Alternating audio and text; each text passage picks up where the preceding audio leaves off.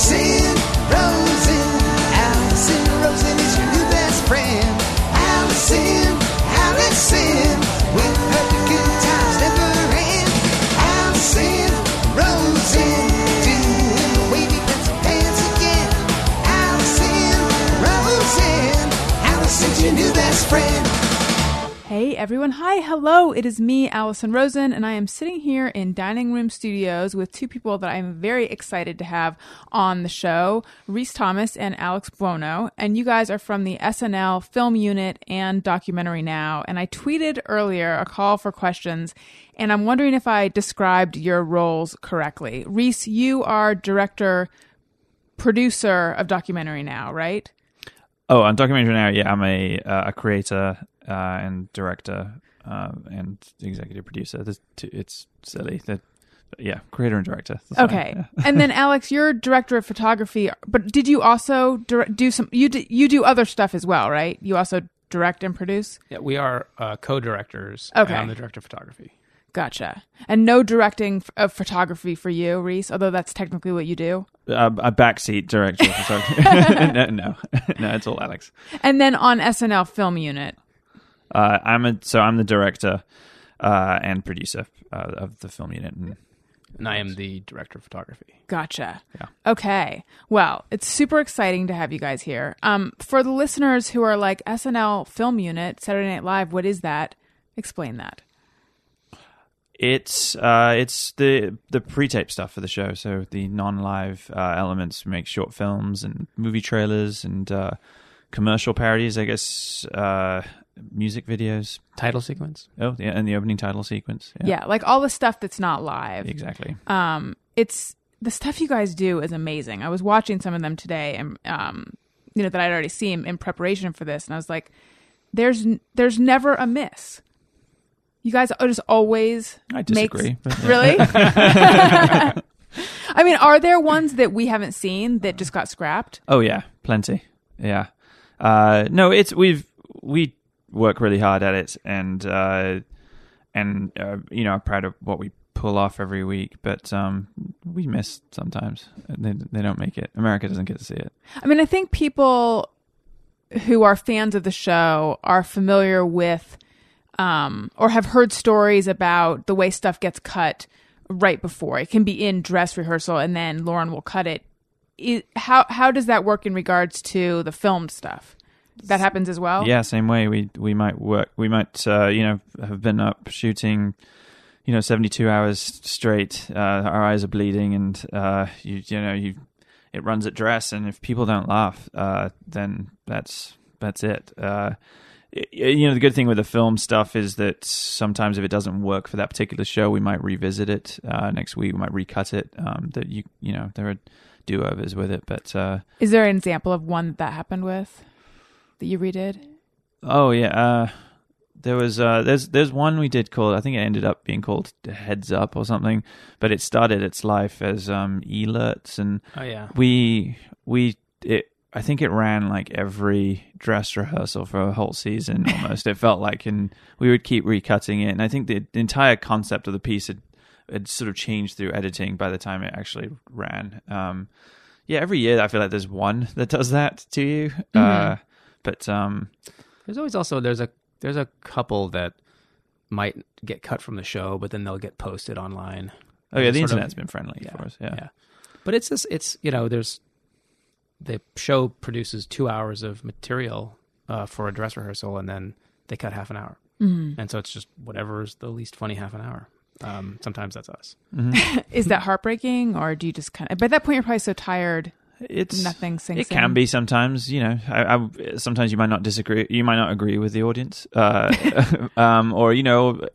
It, there's a myriad of reasons why it doesn't run. Sometimes it might not be that it's not funny. It might not work with the tone of the overall show. Um, and you know, there's I think there's always an element of disappointment when you've worked really hard for, for you know for, round the clock. And I sometimes feel more upset on behalf of the crew that we left behind at 6 a.m. that morning, um, who you know were, were exhausted on their feet and they're all at home. Uh, they're probably not at home waiting to see it. They're probably all asleep. But uh, But I was always, you know, the next, then you'll work with them a week later, and if there if there was a hit, if it was a big, everyone does have a real sense of oh wow, it was great. And then if if it didn't run at all, there's a little bit of a can we even mention it? Right. yeah, yeah, You know, we'll just pretend like that didn't happen. yeah. What are some of the ones where everyone was was ecstatic afterwards? I mean, I would imagine Midnight Coterie of Sinister Intruders, which for listeners who don't know, that's the um, Wes Anderson parody that was so well done. That was a big one. Yeah, that was fun. That uh, that was a good. You know, there's there's some as well like that where, as you're shooting it, you know that it's a good one, and um and you know everybody's really working hard to to make it work. But that was a that's definitely feels like a a big one for us. The uh the Bagency one Mm-hmm. that was a big one. Um, the uh, I thought that the Hobbit Office one was a pretty big hit. Yeah, You know, yeah. Um, yeah, we've I don't know. There's been uh, like we had a good year last year. yeah, There's quite a few. yeah. I was reading um, your blog, Alex, which people who are fans of um, camera work and filming and behind the scenes stuff, which I didn't even know that I was that into it, but now I know what lens whacking is, and I want to use that term all the time. I know what a pixel stick is. Yeah, now I'm going to become a. Is there a term for someone who's like a camera lens groupie? I think that's it. I'm going to become a camera lens groupie. That's what it is. Um, but it was fascinating reading a lot of your sort of uh, um, accounts of how the different things came together, and it just what struck me. A lot of things struck me. One of them was it just seems like the filming of each little film is like a crazy Chinese fire drill, and the actors are being called back to the set and you don't have you don't have anyone for as long as you need and everything's being done i mean not everything but often it's the middle of the night um what's that experience like and well yeah I, I, two part question 1st part what's that experience like it is a bit of a Chinese a Chinese fire drill in that I think anybody who's familiar with any kind of production, there's an assumption going in that okay, well we're gonna do you know it'll it'll be a twelve hour day or whatever it is, and you know there's a basic presumption that well you'll have actors, right? I mean the actors will physically be there, and for us that's really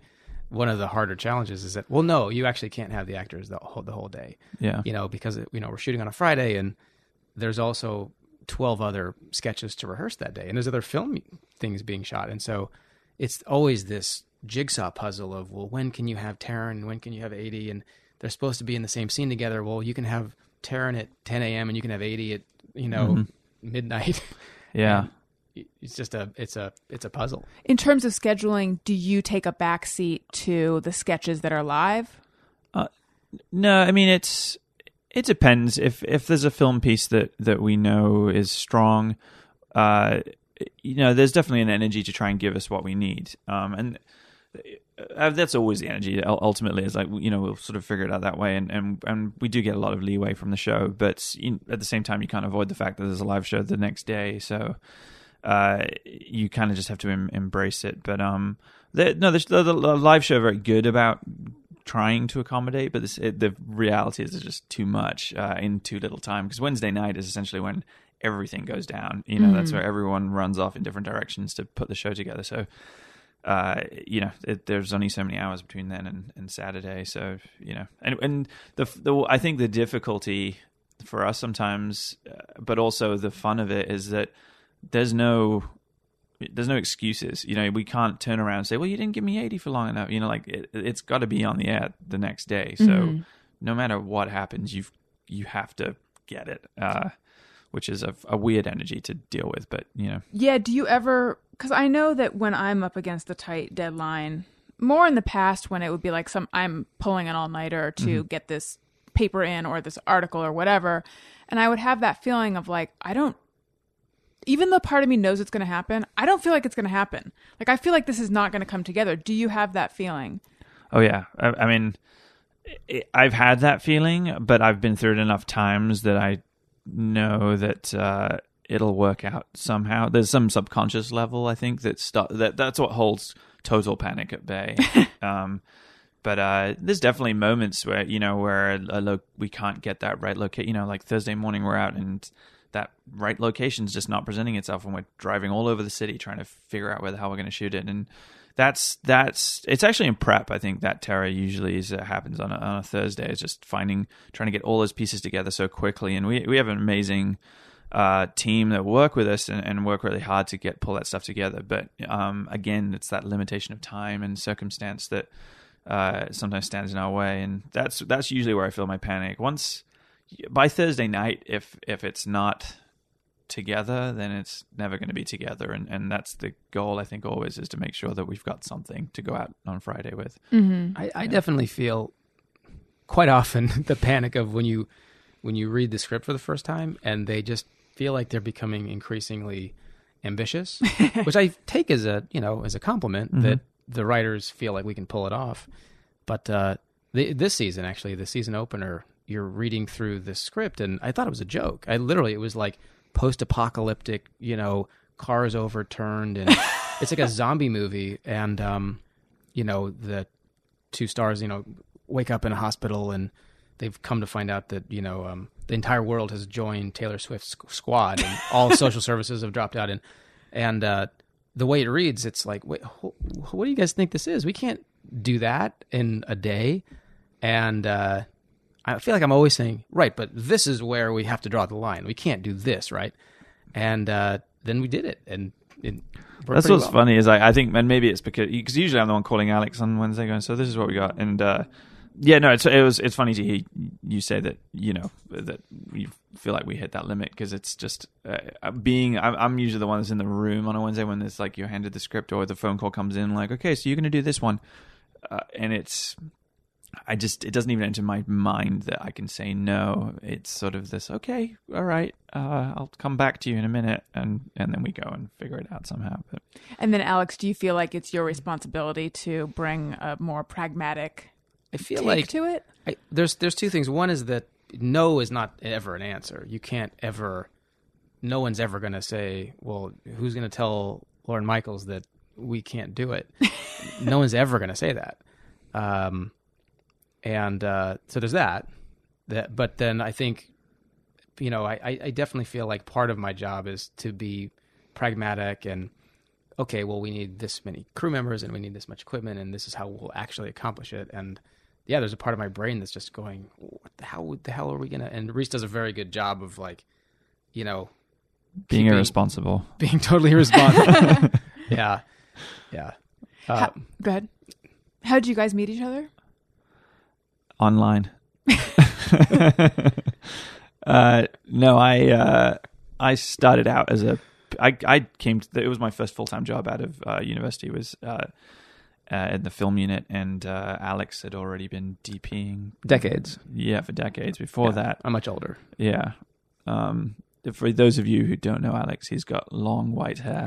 he came in carrying a walking stick and Yeah. he's hunched over. yeah, it's a classic. If you tune into the the uh, the technical uh, uh, awards, it, it looks like one of them. um, It's funny, you actually, and this is a compliment to both of you, you look about the same age. oh, that's not a compliment. That's a compliment to me, though. Thank you, thank you. Suck it, Rhys. Rhys, you are young and you look young, and Alex, you look young. Uh, but I look younger, right? Younger. I think. yeah, Uh, yeah. Uh, no, Al- yeah, Alex had been there for a while before me. A little while, not not that long. I I, I think I started there in '99, and you came in and It was 2004. yeah, this is not that long. Um, so yeah, I was still in school when Alex was working. Uh, Yeah, I think you were in high school. yeah. Yeah, Uh, and uh, no, and then but I started out as a PA. I was just a production assistant, and um, I was never a PA. I actually came in As a, as a DP? DP. Yeah, yeah, so you know, yeah. So I worked my way up. I had already You had it worked my handed, I mean, handed Yeah, to he you. was handed. Yeah, How did you get the DP job? I had uh, shot a, a like a low budget feature film this summer of '99 in North Carolina, and it was uh, this little tiny film that was never even finished. But you know, the SNL has the summers off, and uh, often the producers and the cast, everybody goes off and they'll make a movie or something. And this particular summer, the producer of the film unit was producing this movie, so we met and had a good time working together. And she invited me to come back and try working in the film unit, and it was exciting and terrifying because you know i was literally i was like 24 25 years old and not really experienced enough to be making anything on television and came in and worked with you know this uh, the director at the time was one of the guys that i mean practically came in with Lorne Michaels back in the '70s, and and it was terrifying. And uh, then, and I feel like I even looking back on that spot, I mean, it's I did not do a good job. I did not do a good job for years. I did a horrible job for years. Was Um, that the feedback you got, or that's just what you think of it? I think that's what I think of it. I think that, um, but uh, at the time, and I think this, I think this is just, you know, in any, I suppose in any kind of creative relationship. I mean, I, I feel like I just had the kind of the right attitude for the show, which was, well, we're going to get it done, and I'm not going to be too precious about it. You know, it'll be done. It'll be done on time, and and uh, I'll try to be pleasant while we're doing it. and I think I think that it's it's a that's a tough. It's any any of those uh, creative roles in that environment, you're either gonna be cool with what's happening, or you're gonna be that person who's saying, "Well, hold on a second, my name's on this thing, and I'm not ready to shoot," and that just doesn't work at SNL. Mm-hmm. Yeah, I I don't know how it didn't occur to me. I mean, it occurred to me, but I don't think I realized, um, as sort of, it wasn't in as like sharp relief as it is right now. Just how much at SNL the name of the game is racing against the clock, right? yeah, yeah, Yeah, that's all it is. yeah. Um, I was reading an interview with both. I think it was with both of you, but I forget who it was. I think it was you, Alex, that said that you were reminded that Lorne said the show doesn't start when it's ready; it starts when it's at eleven thirty. Yeah. Um, and I was wondering, how do you guys do? You have perfectionist tendencies, and how do you uh, overcome that? How do you overcome it, Rhys? Have you overcome it? No, I, I no, yeah. Anyone will tell you that I'm never satisfied. Uh, it, it, that's the thing. I'm I'm not one prone to enthusiasm, uh, and don't enjoy compliments. so, uh, you know, there's always a. I walk away from every one just with that big frustration that we didn't do this or that, or this didn't happen, or uh whatever it is and but you know at the same time that's what makes it fun because the next time you tell yourself you're gonna figure that one out and and not let you know so it's He's really the Oskar Schindler of uh, you know these pre-tapes. Like he could have always saved one more. I mean, never enough. Well, then, if you're never totally satisfied, does that trickle down and make other people feel less great about? yeah they feel terrible we have a high turnover uh no I, I'm not. I don't. I'm not. I don't storm around the office throwing things at the walls. But I Um, dare you to try attempt to give him a high five. He would not know what to do. Uh, yeah. No, everyone works. That's the thing. We all work really hard, and we know the the limits of of what we can do, and so we know when we've exceeded the. Like, I think that's our goal.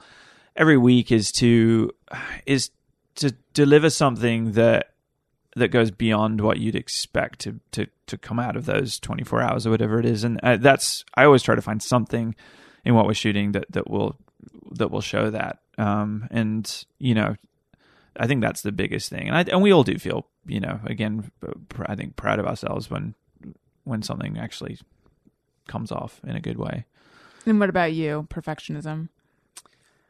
I, I guess. I mean, I feel like I'm a perfectionist, and yet I feel like maybe I'm more of a pragmatist. I definitely, in our relationship, I mean, Rhys is the is the perfectionist for mm-hmm. sure, and I'm I'm definitely someone who's driven by Rhys's perfectionism in a very positive way. But I'm also trying to push back and and make sure that you know we get it done. Not that he's not trying to, but um, I think it probably pains me less than it pains him when it's not, you know, the as perfect. And um, and I, I I honestly do think that because you know I do other things besides we both obviously do a lot of other things besides SNL, and there's a place in my brain that has just agreed that SNL is not the place for perfection, in a in a good way. It's a place for improvisation. It's a place for of the moment, and there's a lot of energy to it. And in other things that I do, and documentary now is a good example of it, where I have a much higher um, degree of perfectionism that I hold myself to. Yeah, well, that is the perfect segue because I wanted to then go into documentary now, where you documentary now IFC series, um, a parody of a documentary series with Bill Hader and Fred Armisen and Helen Mirren, and and a lot of other uh, recognizable people too. So well done. But so that there's a project where you aren't racing against the clock, right? It's totally different in that we have a lot more time to shoot these things. Now they're still shot pretty quickly compared to other television shows, I suppose.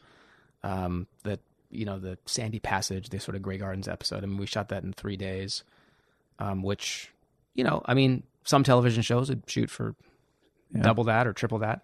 So it's a fast pace, but uh, it certainly felt like a lifetime compared Yeah. to SNL. just having some time again we have time to actually to find the right locations and that that's even just that prep time i mean we can shoot pretty quickly but uh, being able to actually make those three days a focused three days that we that we have everything in place it makes a big difference compared to sometimes with snl where uh, things are still falling into place as you're shooting um, so you know it's definitely a much better environment for for that Yeah, having the time in prep and then having the time in way more time in post production. yeah uh, where you know at SNL, I mean Rhys and our editor Adam, uh, they have you know what feels like Saturday afternoon to Yeah. figure it out, and at Documentary Now we'll have you know literally weeks Mm-hmm. in post, which that's that's the part that I think makes the most difference.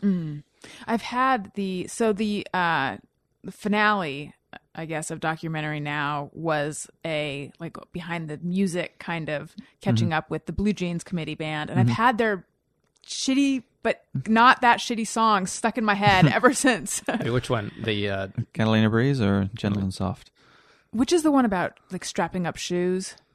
oh walking shoes Walking yeah, shoes. walking Yeah. shoes.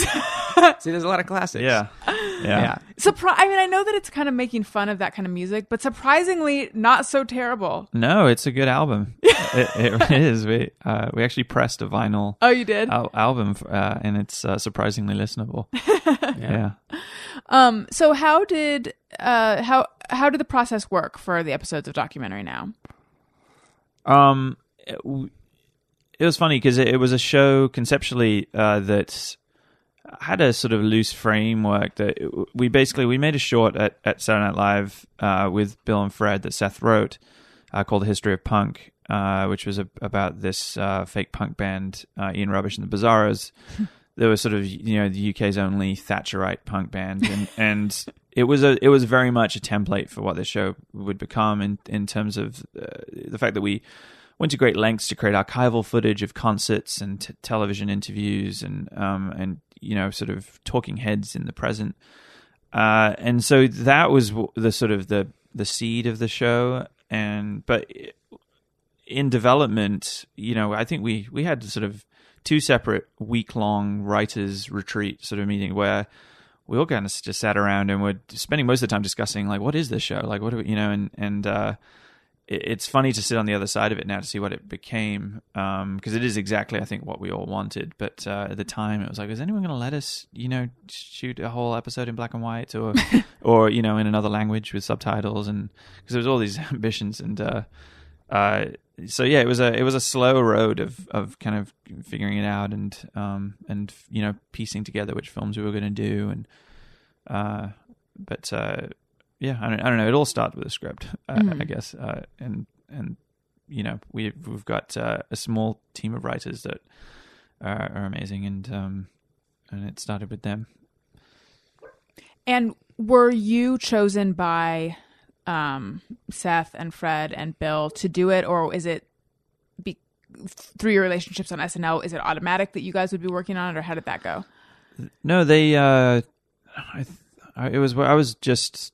I can't remember what it was, but Fred. Fred essentially told me came up. Uh, I, I was having a table read actually for a movie that I I did, and uh, Fred was involved, and he just came up afterwards and said, "Oh, by the way, we had a meeting with IFC, and um, we showed them the history of the punk thing, and we think we want might want to do this show, and we'd love you to do it." Um, and it was as easy as that, and. Uh, and you know, and from there on, it, it sort of grew. Um, but yeah, I was I was on board. I think pretty maybe a few days after that meeting. And do you each have a favorite episode? I, you know, I, I do really love them all. It's it's a unique experience because most of the things that I've done, and and you know, even at SNL, and certainly the movies and things I've done, I always have a real, eh, you know, we tried, and this is, I I think this is the thing I've done that is the most.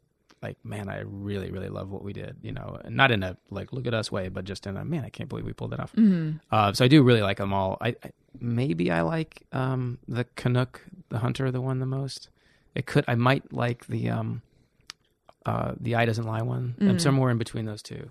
probably the uh, probably the Nanook of the North sort of love letter. Yeah. And what about you, Rhys?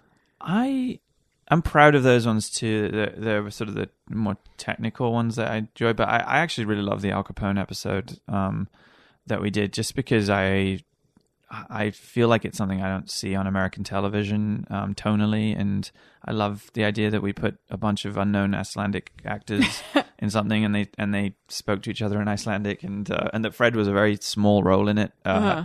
I, that that to me was, and it's just such a, it's also such a sweet episode. There's no stakes; everyone wins in the end.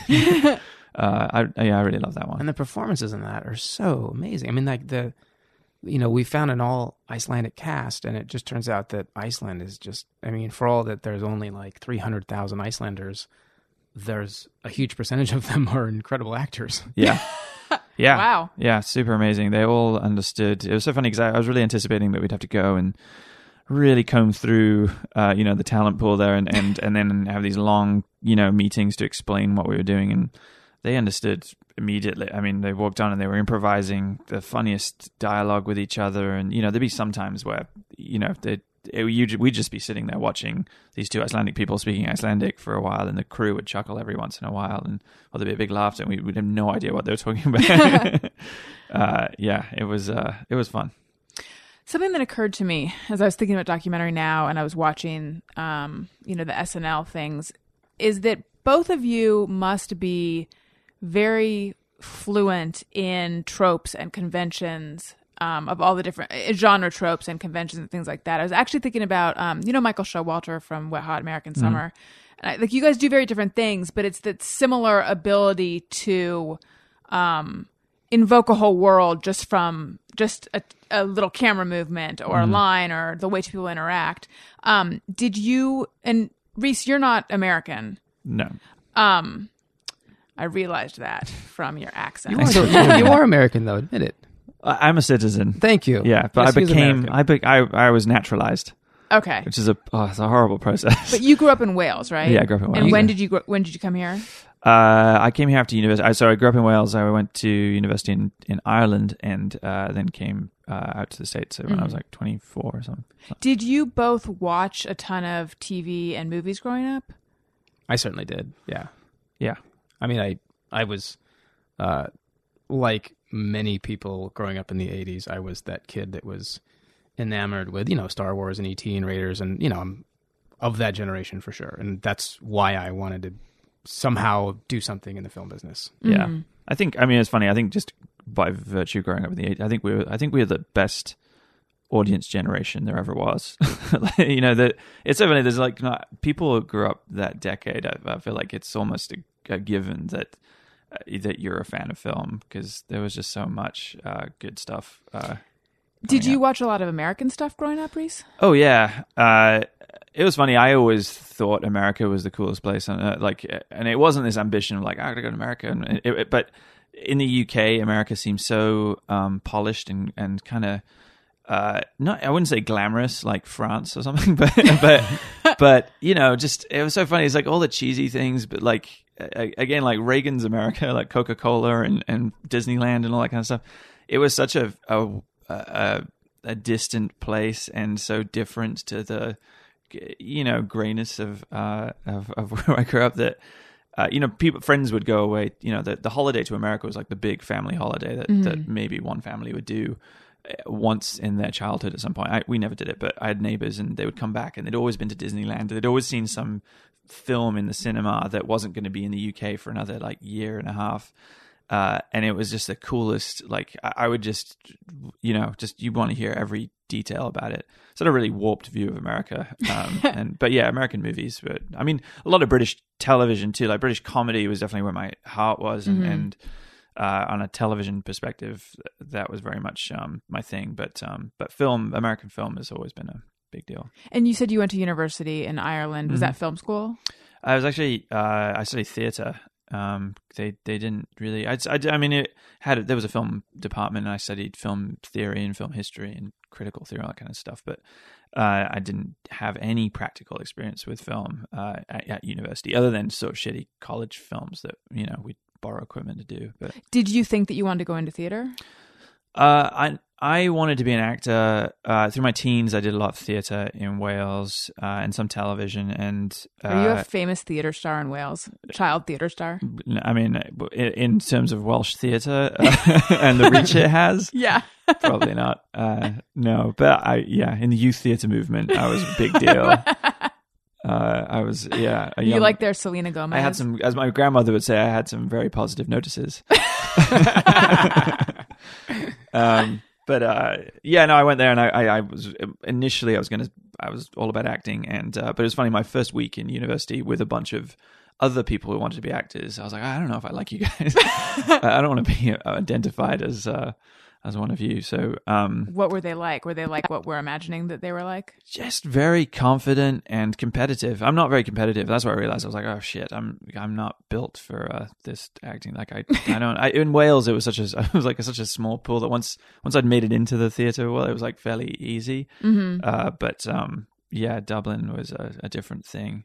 Uh, and I can pinpoint. I'm, I'm going to say this because who knows? Maybe he listens. But uh, there's this uh, the, uh, Branson from Downton Abbey. Uh, Allen Leech was. Uh, I can I can I can point my finger at him as being the reason I don't want to act. Didn't want to act. Oh, really?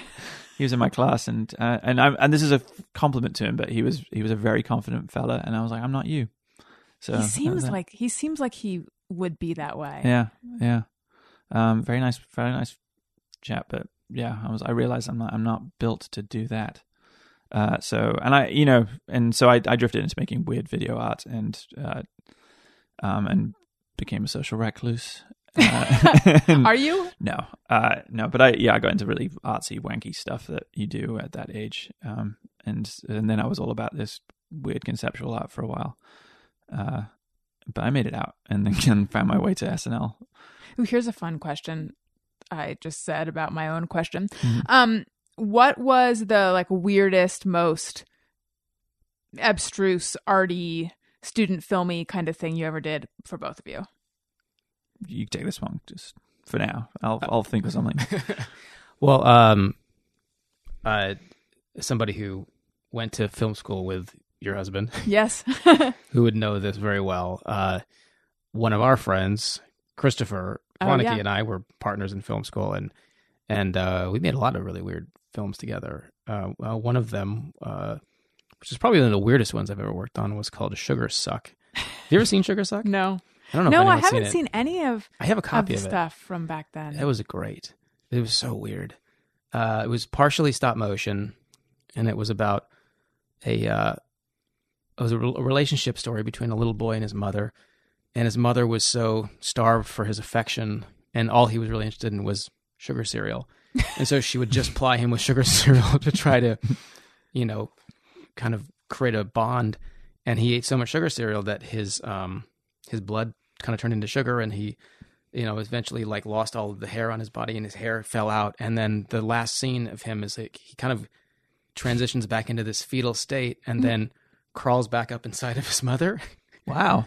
And uh, and it was all very like you know Cabinet of Dr. Caligari. Was like, that all like practical effects? it's all practical effects, partially silvered mirror, like a balloon blowing up in the stomach. Wow. it was really it was great. What about the hair? How do you deal with the hair? hair we had a bald mask and Uh-huh. we had like you know some kind of um doll hair that she was she was she puts him in a bathtub and she's washing him because he's starting to kind of panic and then his hair falls out and then he crawls out and crawls up into her and wow. Wow. and uh it was really really and we had we had um created this it was somewhere in between Tim Burton and and like you know German expressionism hmm um and uh yeah it was all 16 millimeter and black and white and it was i mean it was just like a the most perfect like arty film school kind of expression I need to see this. yeah, I'm was great. surprised Yeah. Daniel great. has never shown this to me. I, there, there's probably not that many copies out there but i do have a copy of it Okay. i my Viewing co- party. How long was it?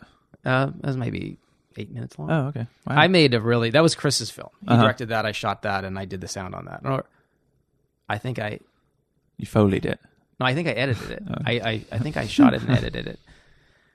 I made a, and this is a short story, because I made, then my film was just the shittiest, like, sort of a Catholic, um, like, um, guilt movie about a priest who realizes he has a near death experience and then realizes that there's nothing, that there is no light at the end of the tunnel. And then he wakes up and feels like, well, what now? And it was just like, lots of really like shitty shots of like stained glass and crappy like you know like um kind of like um uh chanting and it was Right. it was it was terrible. what was that one called? That was called Absolution. of course it was. Yeah. Yeah. What about you? Do you have anything that could rival Sugar Suck or Absolution?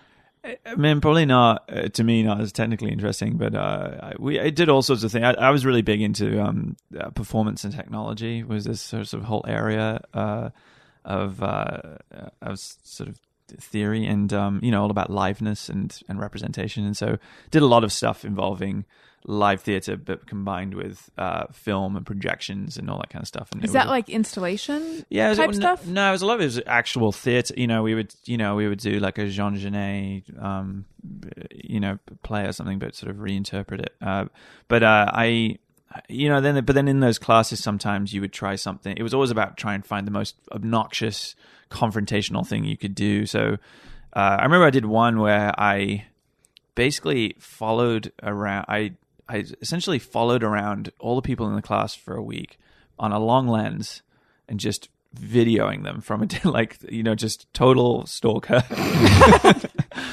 uh, just you know all around college, I would just pick a person and like okay, I'm gonna follow you for the next like hour and and Did they know? No, no, no, they had no idea. and and then I and then And as you're doing it, you're like, I'm such an artist. yeah, yeah.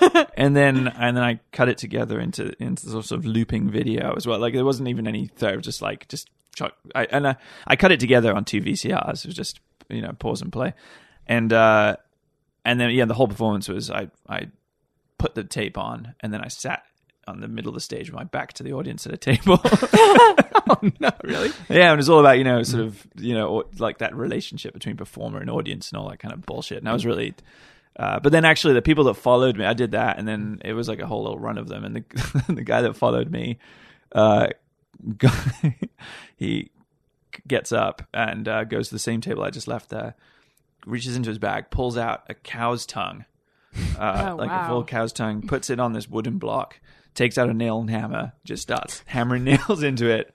And people in the audience are getting really like pissed off about it. And he puts the last nail in. And he goes, and I don't even know if I can say this, but I'm sure you can Yeah. bleep it. No, It's you can. Oh fuck you, you cunts!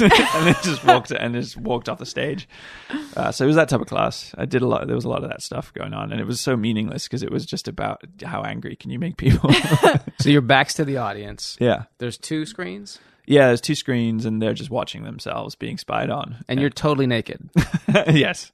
Uh, What I'm was the I'm a name of- fetus? of- I, I didn't even have a name for it. No, there's no name. They're always untitled. It honestly does sound like you could take that footage and just project it onto the sides of buildings in New York, and people would be super into it. Oh yeah. Oh no, that's the funny thing is like I could always find my way to. I could I could get enthused about any. I, you know, it was like that phase where you can you could find some weird theory from some you know that that would justify anything you're doing and yeah i did i did a bunch of stupid things like that that you know and it was so fun to me because it's like ah who gives a shit like you know that was part of it was like who cares if people understand what i'm doing i don't give a shit yeah So, Rhys, you wanted to be an actor, Mm-hmm. and then you transitioned into what you're doing now. Alex, what's your story?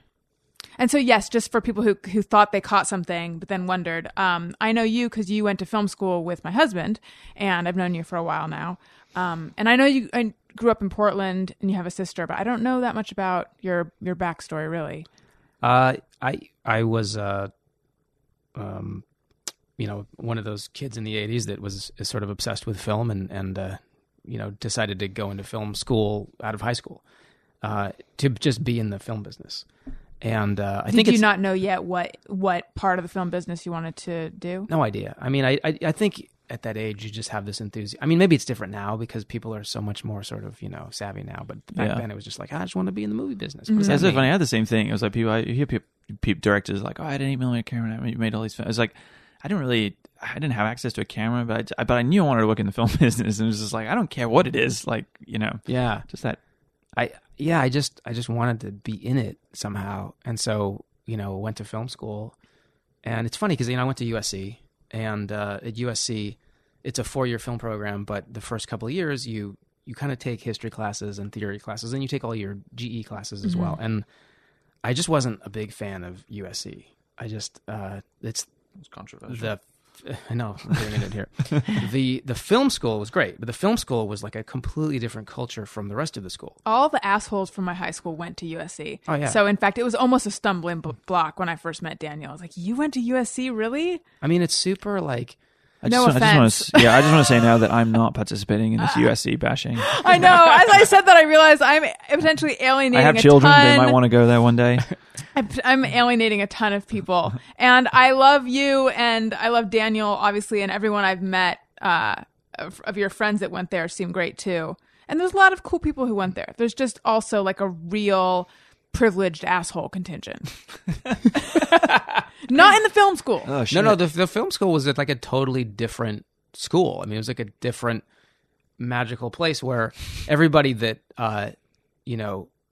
And I I also and I have a feeling that I mean it was very hard to get into the film school. It was like applying to Harvard or something, and and you got into Harvard or you know I got into USC Film, and at the time, and I don't know how it is now, but uh, uh, the rest of the school was a totally different culture. It was just like a lot of kind of volleyball players and like water polo dudes and convertibles. And I was coming from Portland, and Portland wasn't even cool back then. I mean, Portland's not what it is today.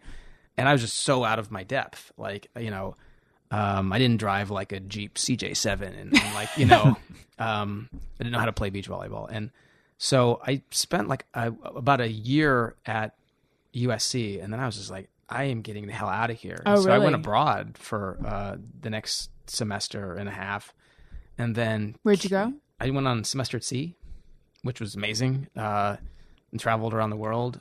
And uh, when I came back, I just went right into the. I sort of threw myself at the film program, and I started to just volunteer to work on the grad student films. And I was just, you know, I was a sophomore that was just saying, "Well, I know I'm not supposed to be taking this class, but I'm just going to sort of audit." And I just kind of threw myself into it, and then it was great. Then I and then I and I was actually then all my film school friends and you know Daniel, you know I had I didn't even know him yet, and I met him when we finally started getting to make films, and so then I was you know in the film school program earnestly and, and loved it, and uh, it was there that I you know I was also I was gravitating towards photography and and towards cinematography. And How come?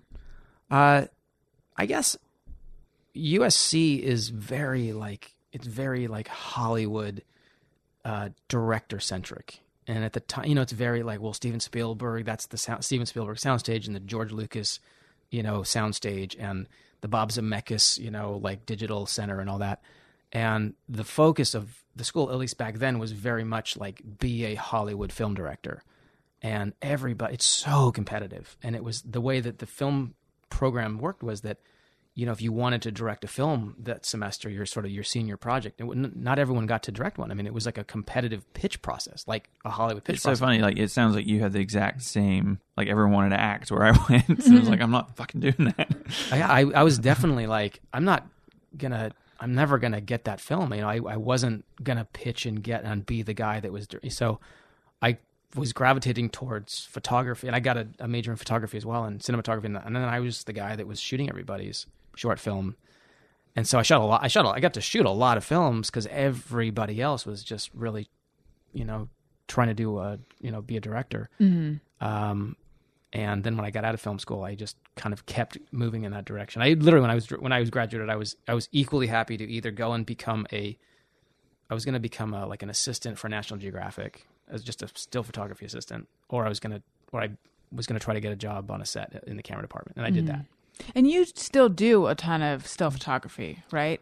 Um, only I think, uh, well, I suppose. I mean, it's funny. I There was a billboard of or a picture of you on the side of a building somewhere around here, and, in a Canon ad. yeah, let's talk about that. you've hit upon one of Rhys's favorite topics. Oh, really? Did you see it? Uh, oh yeah, yeah. Rhys I- has a picture of it. Alex is also really into hard drives. there's, uh, I think there's some magazine covers with him holding a hard drive too. Rhys likes to go around to um, some of my sponsor billboards and draw big dicks on the forehead. oh, really?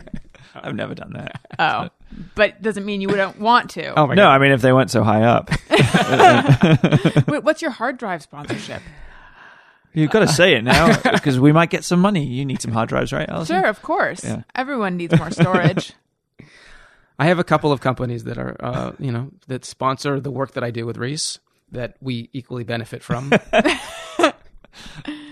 But only you are, are in all the promo. I do all the work. I have to go and I I pro- help promote a company called GTech so that Rhys can have hard drives. I'm not the editor. I you know I, I G-Tech, they're the ones that have like the real durable. yes Case, indeed, right? indeed. Very durable. They're very durable. They're waterproof. They're shockproof. You can drop it into a puddle. It, you're gonna your your data's gonna be safe. GTech. They have a new. How frequently do people drop their hard drives into puddles? But if you do, If you be do, you prepared. You never know. It could happen. Yeah. Uh, but seriously, uh, I am not a. I don't do any kind of like professional photography. But it's weird because on documentary now, like a lot of the, uh, a lot of what we did was actually told through photography. And in fairness, you know, uh, I'm the director of photography, but Rhys is, um, you know, wielding a camera half the time as well. Uh, I do feel like a lot of As a weapon. yeah, yeah.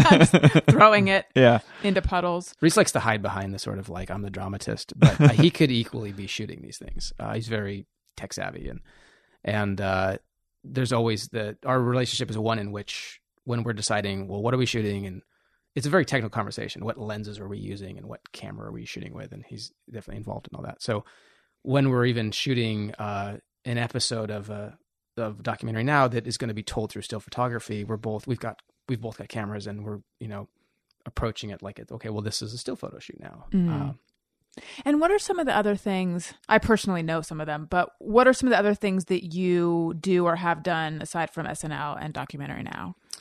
uh, i i made a documentary called bigger stronger faster Mhm. i was the uh, writer and producer of that um, and uh, you know along with uh, my wife tamsin and, and uh, our subject chris bell um, i made some other movies Bigger, Stronger, Faster was about wrestling and steroids. Yes. it was about uh, yeah performance drugs uh, the issue of performance drugs it was following these three brothers who um, you know our main guy chris bell and his two brothers and they it was really a, a sort of a, a way to get inside of this at the time it was a, this is a very hot button topic and we were just looking for a human way to try to explore this and and i think thematically explore how the use of performance drugs was a reflection of this kind of American mentality of you know Mhm. be the best at whatever you know.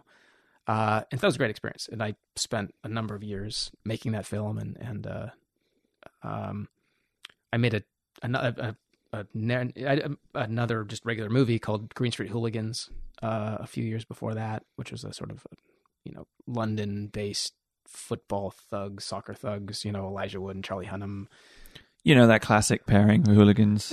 you know when you think of a uh, that was good no, that was an amazing experience um and you know so I, I i came up making a lot of independent you know low budget movies um and then kind of got into doing documentaries and the whole time i was at snl and snl was kind of you know paying my bills i mean it's been this incredible day job And the thing that I'm always uh, astounded by is that you live in LA, but you fly to New York. What's your schedule?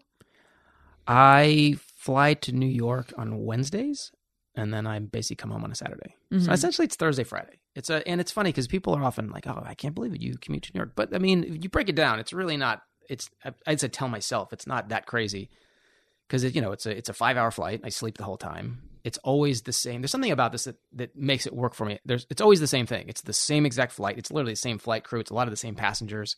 There's something super familiar about it.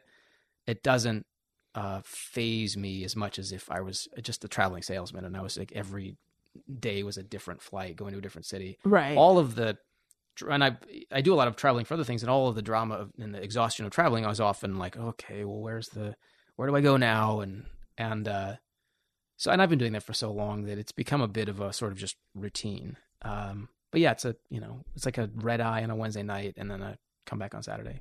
Is that tough with your family here? now it's getting tougher. Um, I've been doing it um, forever. I mean, it's this is my actually my seventeenth season at SNL. Wow. Um, but I have since had you know I've gotten married and I have two kids and and uh, I have a daughter who's three now. And uh, it was you know when she was just you know not even old enough to really realize whether I was there or not. Everything was just she was quite happy to just kind of be with Tamsin. I would sometimes show up and you know, Uh, but now it's definitely getting harder and harder. Mm-hmm. Just now she knows. I mean, she know. I'm even, you know, if I just go away for the day in Los Angeles, she knows. You know, where? Why do you have to go to work today? You know. What do you say? Um, I just uh try to explain to her. You He know, just points to objects around the house. Yeah, how, like- how do you think we got this? exactly. like I try to like keep it real with her. You know. And, uh, That's good. yeah. That'll go a long way. Yeah. And Rhys, you are based in New York, right? Yeah. hmm Um, and what are some other projects that you've worked on?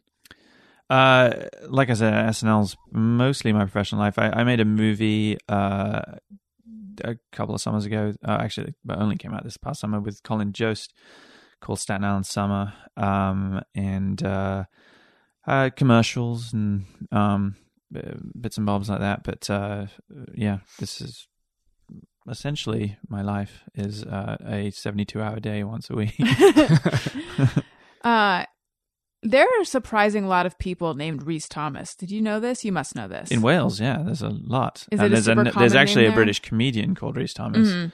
uh, and we've been confused for each other a number of times. Well, so I Googled you too when I was doing research ahead of time, and I saw, you know, Rhys Thomas came up on IMDb, and I just figured because you spell your name R H Y S, which Mm-hmm. to me is not not that common. So I was like, oh, that must be the guy. Except I met him at Comic Con years ago, and I don't remember him having that face, and it was so confusing for a little while until I realized this is not this is not the Rhys Thomas that I'm looking for. Have you ever Yeah. met that other Rhys Thomas? We uh, no, we when I first started directing this show, um, we did a piece and Working Title actually saw it, and Eric Fellner from Working Title, uh, I guess invited this other thought it was this other Rhys Thomas, uh, this British guy, and, and invited him in for a meeting um, on my behalf.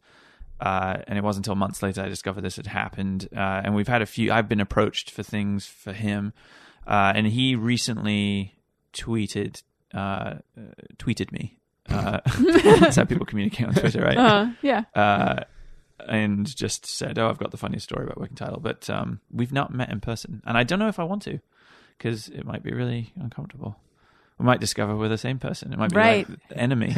right, like Parent Trap, you might hate Yeah, each yeah, other. Yeah, yeah. I'll say Let's- for the record that uh, there is also another Alex Buono. and Oh, he- really? He's a plumber in New Jersey. he does own, however, AlexBuono.com. He will not release it. He's not Yeah. doing a damn thing with it. He keeps. I've I have communicated with him. He's not even using it for his thriving plumbing business. He tells me, "No, you know, I'm a musician. I mean, someday I might." you know." but then, actually, absurdly, we had this conversation like, "But you know, I mean, in fairness, I mean, like, you know, you're Alex Buono, I'm Alex Buono. I mean, I, I shouldn't own this. I mean, I, it's a really weird thing. I mean, you know, I'm like, wow, okay, man. Well, then, uh, Let's do it. you know, yeah, let it go. yeah, So, what's your website then? Alex dash Buono. Oh, yeah, Just such a cop out. what? what should it be? Alex B. I'm sure that's taken by some girl band. There is a Japanese girl band called Buono with an exclamation mark. There's also Alex Bueno, a popular Dominican artist as well. That's true. Yeah. let's take um, some questions that came in over Twitter.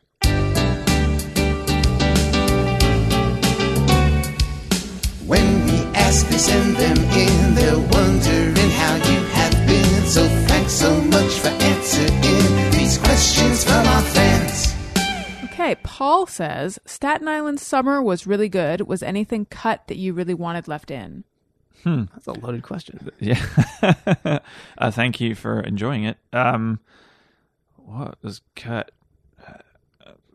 Yes. Can I say that? uh, there.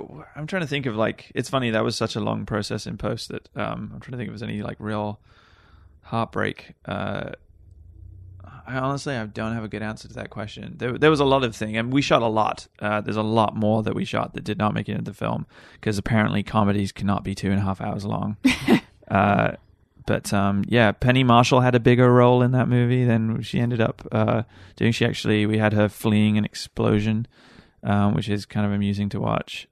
Uh, Is there any really funny like Forte stuff that's on the floor? uh, yeah, well, yeah, there's a, a lot of uh, stuff with him as well. Uh, he played a a, uh, a a disabled war veteran um, that was there to give romantic advice to uh, our hero. He was really funny. Um, yeah, Mike Bri- Mike O'Brien also. There's a Oh yeah, there's actually there's a okay. Here we go. Uh, there's a for those of you who've watched that on Summer, assume there's a lot of you. Uh, there's a, a a sequence in the movie where where Mike O'Brien's character Chuck, uh, he sabotages the pool, and uh, you sort of never learn how he sabotaged it in the film because we didn't have time to tell that story, but we did shoot it. Um, and essentially, he uh, spends all night peeing in the pool. He turns off the pumps and spends all night just drinking soda and peeing in the pool. So there's this long sequence of him just peeing in the pool and just empty bottles piling up. He checks the chlorine level, still not in a good place. So he goes next door to a baseball field and recruits a team of grounds people. Um, of the, there's a whole bunch of uh, extras basically pulls and there's this big long lineup of people peeing in a pool and you shot all that? yeah, we shot it yeah Oh man. yeah it was pretty funny Real peeing? Uh no it was an elaborate it was an elaborate rig yeah Okay, Shannon says, How did they get Helen Mirren to do the mock intros? I've never seen her do anything comedic before. that uh Let's do Seth. I think it was through Seth, yeah. Uh, that she, she, I think she was on his show, and you know, it was mentioned to her, and you know, she's also a big fan, I think, of, of Fred and Bill. Um, it was funny when we were shooting the her intros. Remember there was a, there was one moment where there was a big photo of um, both of them up uh, on one of those projection things, and she, in between takes, she kept going up and going, "Oh, I love you, Fred. Mwah, I love you, Bill." yeah, so she's a big fan, I think, and uh, so yeah, I think we scored because of all those guys. But it's also become, uh, you know, I, I don't know what the, I mean, if they're friends or just acquaintances, but had become friendly with Seth uh, Yeah. through, I believe, coming to a show, and then I think they went to an event at the Natural History Museum or something together, and had, Something that famous people do. yeah. Yeah. So it was kind of, it was through Seth's relationships and through her admiration for Portlandia and Fred. What are Bill and Fred like to work with? Like, how do they differ? Mm.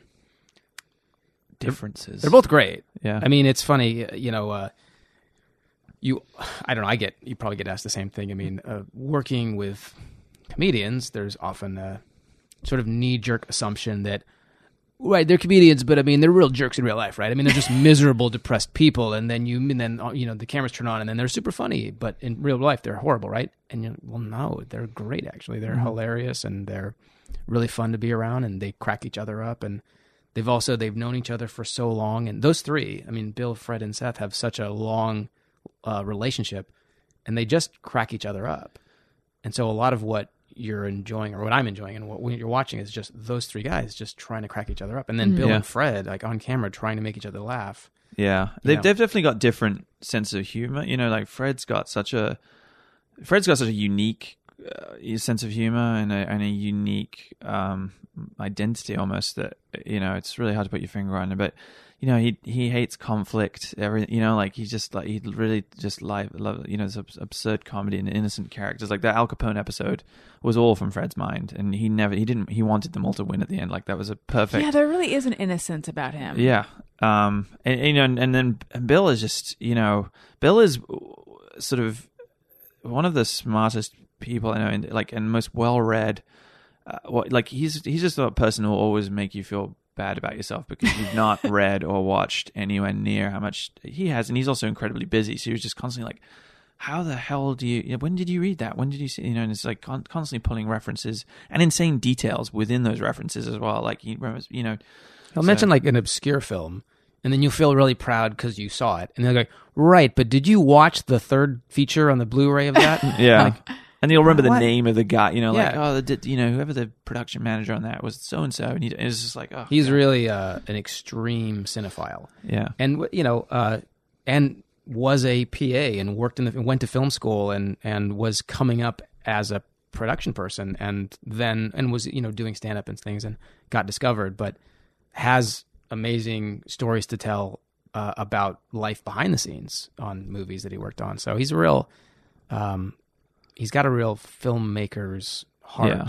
But at the same time, also a crazy sense. Like, I Yeah. mean, because we just spent a week, uh, we we just had a writers' retreat for season two, um, so we, which is essentially us all just sitting around in a room pitching ideas, and uh, you know, just the amount of times that there'll just be one thing that you know a, a character or something that both Fred and Bill can just fire off. You know, like the one phrase sometimes they'll just start this whole run, and you know, for the next hour, there's just uh, just whole you know scenes sort of coming out, or you know, funny de- observations and details, and it's just so rapid fire with them that Well, it was like a, it was a week of sitting at a table with Bill and Fred and Seth and John Mulaney, and then Eric uh, Kenward, who's one of the producers of the show, and um, and Caroline Williams, and I mean, it was just these really incredibly smart, sharp, funny people that are just rapid, and you cannot keep up. Mhm. You're trying to think of something funny.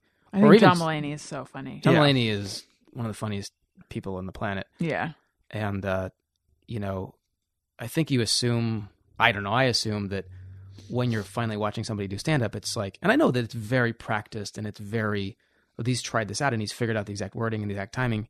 But the dude's just sitting at a table, and you just hit him with an idea he's never thought of before, and he just kind of closes his eyes for like half a second, and then he just says, "What about this?" And it's this perfect delivery, this perfect joke, and you're like, yeah, that's like- that's perfect, John." But yeah, it's pretty amazing. I will offer. It. I will not try to compete with that. Where was the writers' retreat? Oh, in, in in Beverly Hills, of course. That's what, Yeah, we're a low budget show that operates out of expensive offices. Yeah. Um, let's do just me or everyone.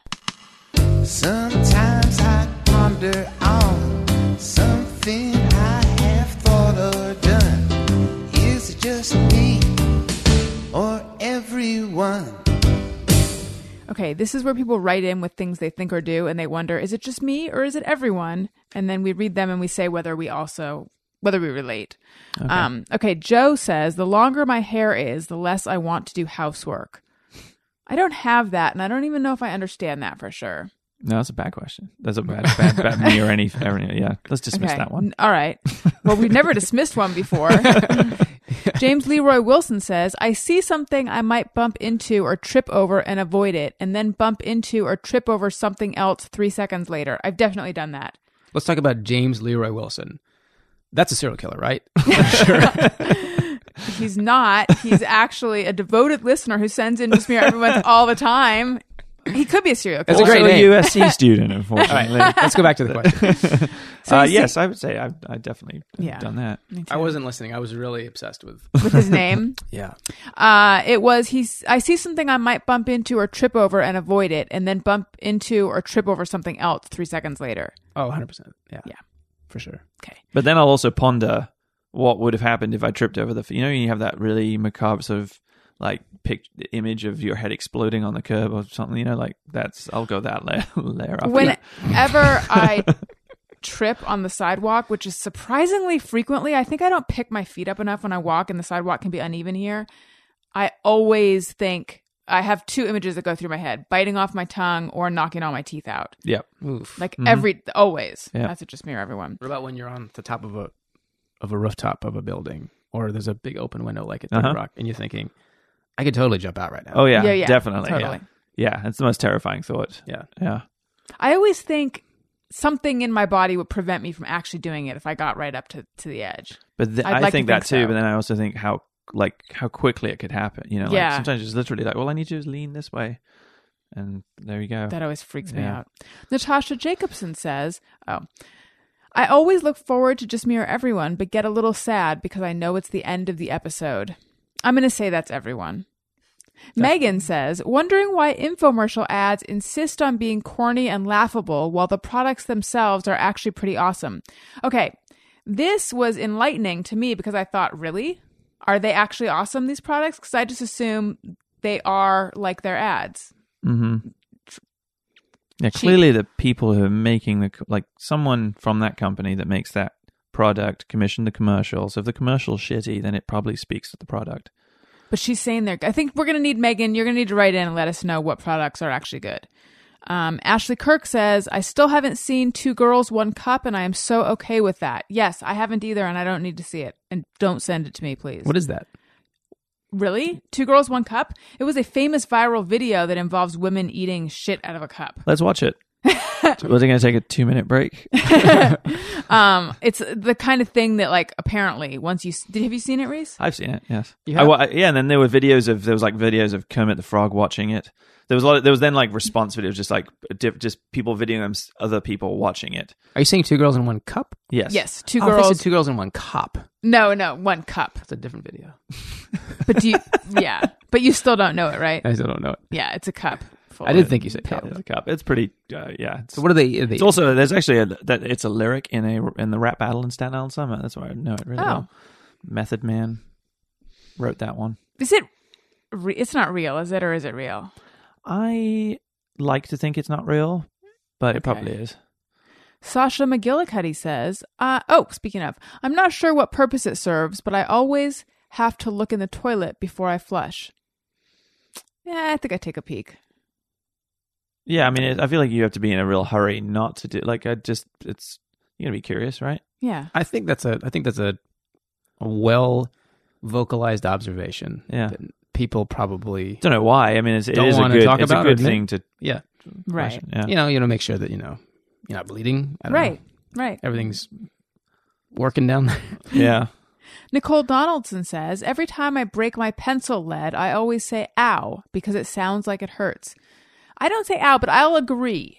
I'll agree that that's like a, that sounds like a bone cracking. I don't know if I need. I don't use pencils enough. I know I haven't used the pencil in so like a- long. yeah. Okay. I don't make mistakes. It's not just you, Nicole. I just everything is is just penned in. Just I put it in. What's the pencil for? Hansy Copperfield says, One of the s- life's simplest, most satisfying pleasures, folding perforated paper and crisply pulling it apart with perfection. I don't know if I'd say it's one of the most satisfying pleasures, but I enjoy when it happens.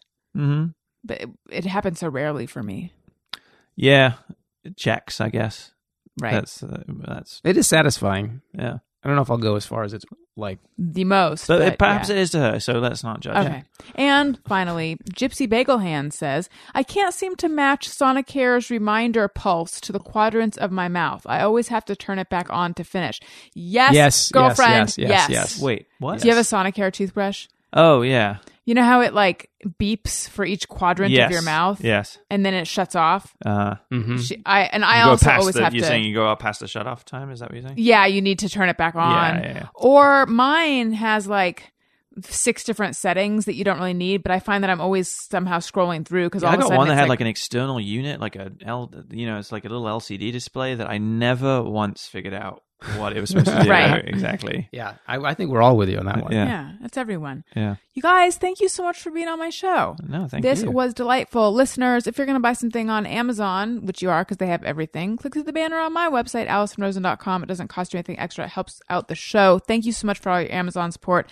Thank you for your PayPal support. PayPal links on the right side of my website, AlisonRosen.com. Also, we have t-shirts available. Go to AlisonRosen.com. Click on the picture of a t-shirt on the right side of the page. It'll take you to the site where you can buy a t-shirt. And we have ringtones available. Hey, hey, hey, go fuck yourself. You need that. Touch the tushy, touch, touch the That's Daniel singing. It's a long story.